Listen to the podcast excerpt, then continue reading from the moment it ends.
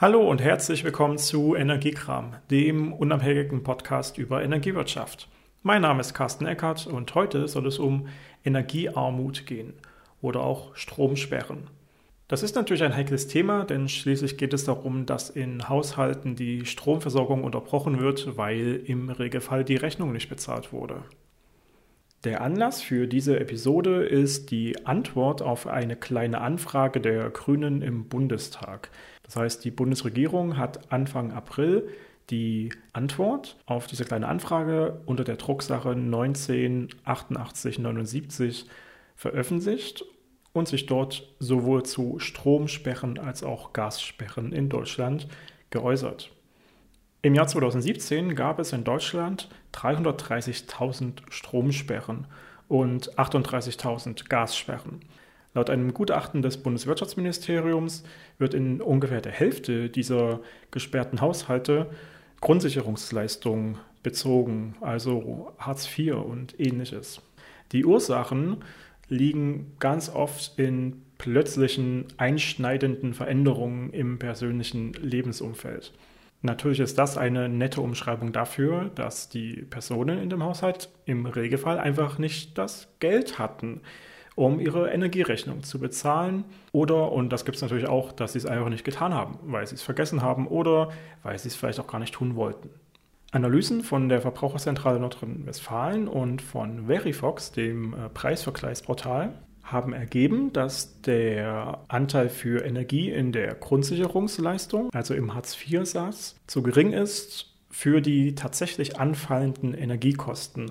Denn es ist natürlich klar, dass gerade Haushalte mit vergleichsweise wenig zur Verfügung stehendem Kapital eher nicht in besonders gut sanierten Gebäuden wohnen. Das heißt, die Energieeffizienz und damit eben auch Energieeinsparmöglichkeiten, gerade für die Wärmeversorgung, sind tendenziell nicht so stark gegeben. Gleichzeitig fehlt im Regelfall dann auch das Geld, um eben besonders stromsparende Geräte zu kaufen. Das heißt, der Kühlschrank, der Fernseher und so weiter verbrauchen dann eben im Vergleich doch mehr Strom, als es andere Geräte tun würden, die aber in der Anschaffung teurer sind. Neben den oft fehlenden Möglichkeiten für das Energiesparen kommt natürlich dazu, dass der Strompreis sich in den letzten zehn Jahren schon etwa um fünfzig Prozent erhöht hat. Wie sich dieser Preis zusammensetzt, haben wir in einer vorigen Folge schon mal erörtert. Jetzt kommt dazu, dass gerade diese Haushalte im Regelfall auch noch im sogenannten Grundversorgungstarif liegen. Das ist der absolute Standardtarif des regionalen Energieversorgers oder des örtlichen Stadtwerks und in diesem Tarif landet man ganz automatisch, wenn man sich einfach anmeldet und keinen besonderen Spartarif oder Ökostromtarif auswählt. Dieser Grundversorgungstarif ist im Regelfall etwas teurer, weil die Kunden für diesen Tarif im Regelfall nicht ganz so gut planbar und prognostizierbar sind. Denn tatsächlich ist jeder Kunde, der irgendwie in die Stadt neu einzieht, erstmal theoretisch standardmäßig dann in diesem Grundversorgungstarif, auch wenn man vorher natürlich nicht die Energiemenge, die man für die Versorgung dieses Kunden dann braucht, einkaufen konnte. Das heißt, man muss kurzfristiger Energiemengen einkaufen, das ist im Regelfall etwas teurer. Das heißt, es gibt höhere Anschaffungskosten für die Energie und dementsprechend auch höhere Kosten für den Endkunden. Was passiert nun also? Der Kunde bezahlt nun monatlich seine Abschlagszahlungen, hoffentlich, und Ende des Jahres kommt dann eine Rechnung. In dieser Rechnung steht jetzt womöglich ein Betrag, der deutlich höher ist, als der Kunde es erwartet hätte und eventuell auch deutlich höher ist, als der Kunde es sich leisten könnte. Dementsprechend kommt keine Zahlung zum Fälligkeitsdatum und dann kommt eine Mahnung. Spätestens bei der zweiten Mahnung gibt es dann auch schon deutliche Mahnkosten, die mit aufgeschlagen werden. Und spätestens in der dritten Mahnung gibt es dann auch schon die Androhung, dass zum Beispiel die Stromversorgung gesperrt wird. Wenn dann immer noch nicht bezahlt wird, dann wird die Stromversorgung auch tatsächlich gesperrt. Das heißt, die Lichter gehen aus, der Kühlschrank geht aus, der Fernseher geht aus. Das passiert im Regelfall, indem ein Techniker in den Keller geht, den Stromzähler faktisch von der Versorgung abklemmt und auch noch verplombt, sodass nachgewiesen werden könne, falls doch nochmal jemand anderes versucht, an diesem Stromzähler herumzuwerkeln und ihn vielleicht wieder freizuschalten. Und diese Sperrung des Stromzählers wird dem Kunden jetzt natürlich auch noch in Rechnung gestellt. Denn schließlich sind Personal- und Technikkosten angefallen und die wird das Stadtwerk natürlich nicht selbst tragen wollen. Selbst wenn der Kunde jetzt in diesem Moment, wenn überall das Licht ausgegangen ist, dann doch noch dazu kommt, seine Rechnung im Nachhinein zu bezahlen, muss er also die Sperrkosten tragen und natürlich auch die Entsperrkosten, das heißt die Wiederaufnahmekosten tragen, wenn der nächste Monteur dann wieder in den Keller geht, den Stromzähler wieder entplombt und auch wieder an die Stromversorgung anschließt, dann entstehen natürlich wieder neue Technik und natürlich auch Personalkosten. Die Kosten für die Sperrung und für die Entsperrung liegen im Durchschnitt etwa bei fünfzig Euro, können aber sehr schnell auch bei hundertfünfzig bis zweihundertfünfzig Euro liegen, eben je nachdem, welches Unternehmen da welche konkreten Kosten hat. So entsteht natürlich eine Kostenspirale, die im Zweifel immer größer und größer wird. Es besteht also mindestens ein politischer Bedarf, hier Abhilfe zu schaffen und den Haushalten oder eben auch den Stadtwerken zu helfen, die Kosten für solche Stromsperrungen grundsätzlich sehr gering zu halten und es eben auch möglich zu machen, zum Beispiel besonders energiesparende Geräte oder die bessere Wärmedämmung anzuschaffen. Was sind die Alternativen? Der Kunde befindet sich ja im Regelfall in einem Grundversorgungstarif. Das ist im Regelfall nicht der richtige Tarif für Personen mit so kleinem finanziellen Spielraum. Kann man hier also vielleicht einen besonders günstigen Spartarif schaffen, bei dem zum Beispiel ein Teil der Kosten insbesondere vom Staat getragen wird?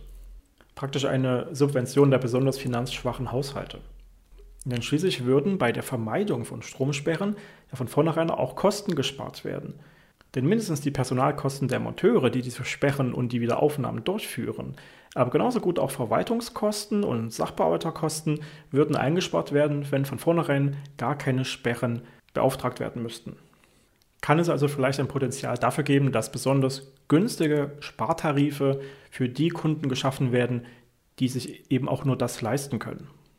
Auf der anderen Seite, was ist mit den Kunden, die sich das vielleicht leisten können, aber es einfach nicht besser wissen, die es entweder regelmäßig vergessen oder denen es einfach egal ist? Das gibt es ja auch. Für die Kunden gibt es die Alternative des sogenannten Prepaid-Zählers, also des Vorkassenzählers. Dabei handelt es sich tatsächlich um einen Stromzähler, der nur dann Strom in den Haushalt durchlässt, wenn er vorher freigegeben wurde. Dafür gibt es dann im Regelfall eine Kundenkarte, die man im Kundenzentrum des Stadtwerks aufladen kann, die dann eben zu Hause in den Stromzähler eingesteckt wird und erst dann, wenn er eben aufgeladen wurde, liefert er tatsächlich auch den Strom.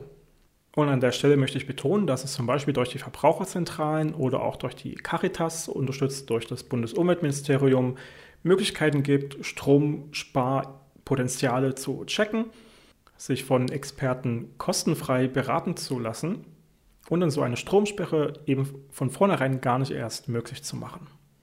Die konkreten rechtlichen und regulatorischen Voraussetzungen für eine Stromsperre finden sich übrigens in der Strom-G V V, also in der Stromgrundversorgungsverordnung im Paragraph neunzehn Absatz zwei. Dort kann man also nochmal nachlesen, wie die Rahmenbedingungen so aus Sicht der Branche aufgestellt sind. Ja, in der heutigen Folge ging es also um Energiearmut. Wir haben eingangs erwähnt, im Jahr zweitausendsiebzehn gab es in Deutschland über dreihundertdreißigtausend Stromsperren und über achtunddreißigtausend Gassperren. Und das ist natürlich ein zweischneidiges Schwert, denn auf der einen Seite sind die im Regelfall äußerst finanzschwachen Hartz vier Haushalte, die sich eventuell tatsächlich den Strom gar nicht leisten können. Und auf der anderen Seite gibt es Unternehmen, die sehr wichtige Aufgaben wie die Energieversorgung oder die ganz allgemeine Daseinsvorsorge natürlich übernehmen und die dafür auch bezahlt werden sollen. Es gilt ja also womöglich, neue rechtliche, politische Rahmenbedingungen zu schaffen, um das Thema Energiearmut und insbesondere Stromsperren in der Zukunft einfach etwas besser zu regeln. Das soll es für heute gewesen sein. Vielen Dank für die Aufmerksamkeit hier bei Energiekram. Noch eine kleine Info in eigener Sache.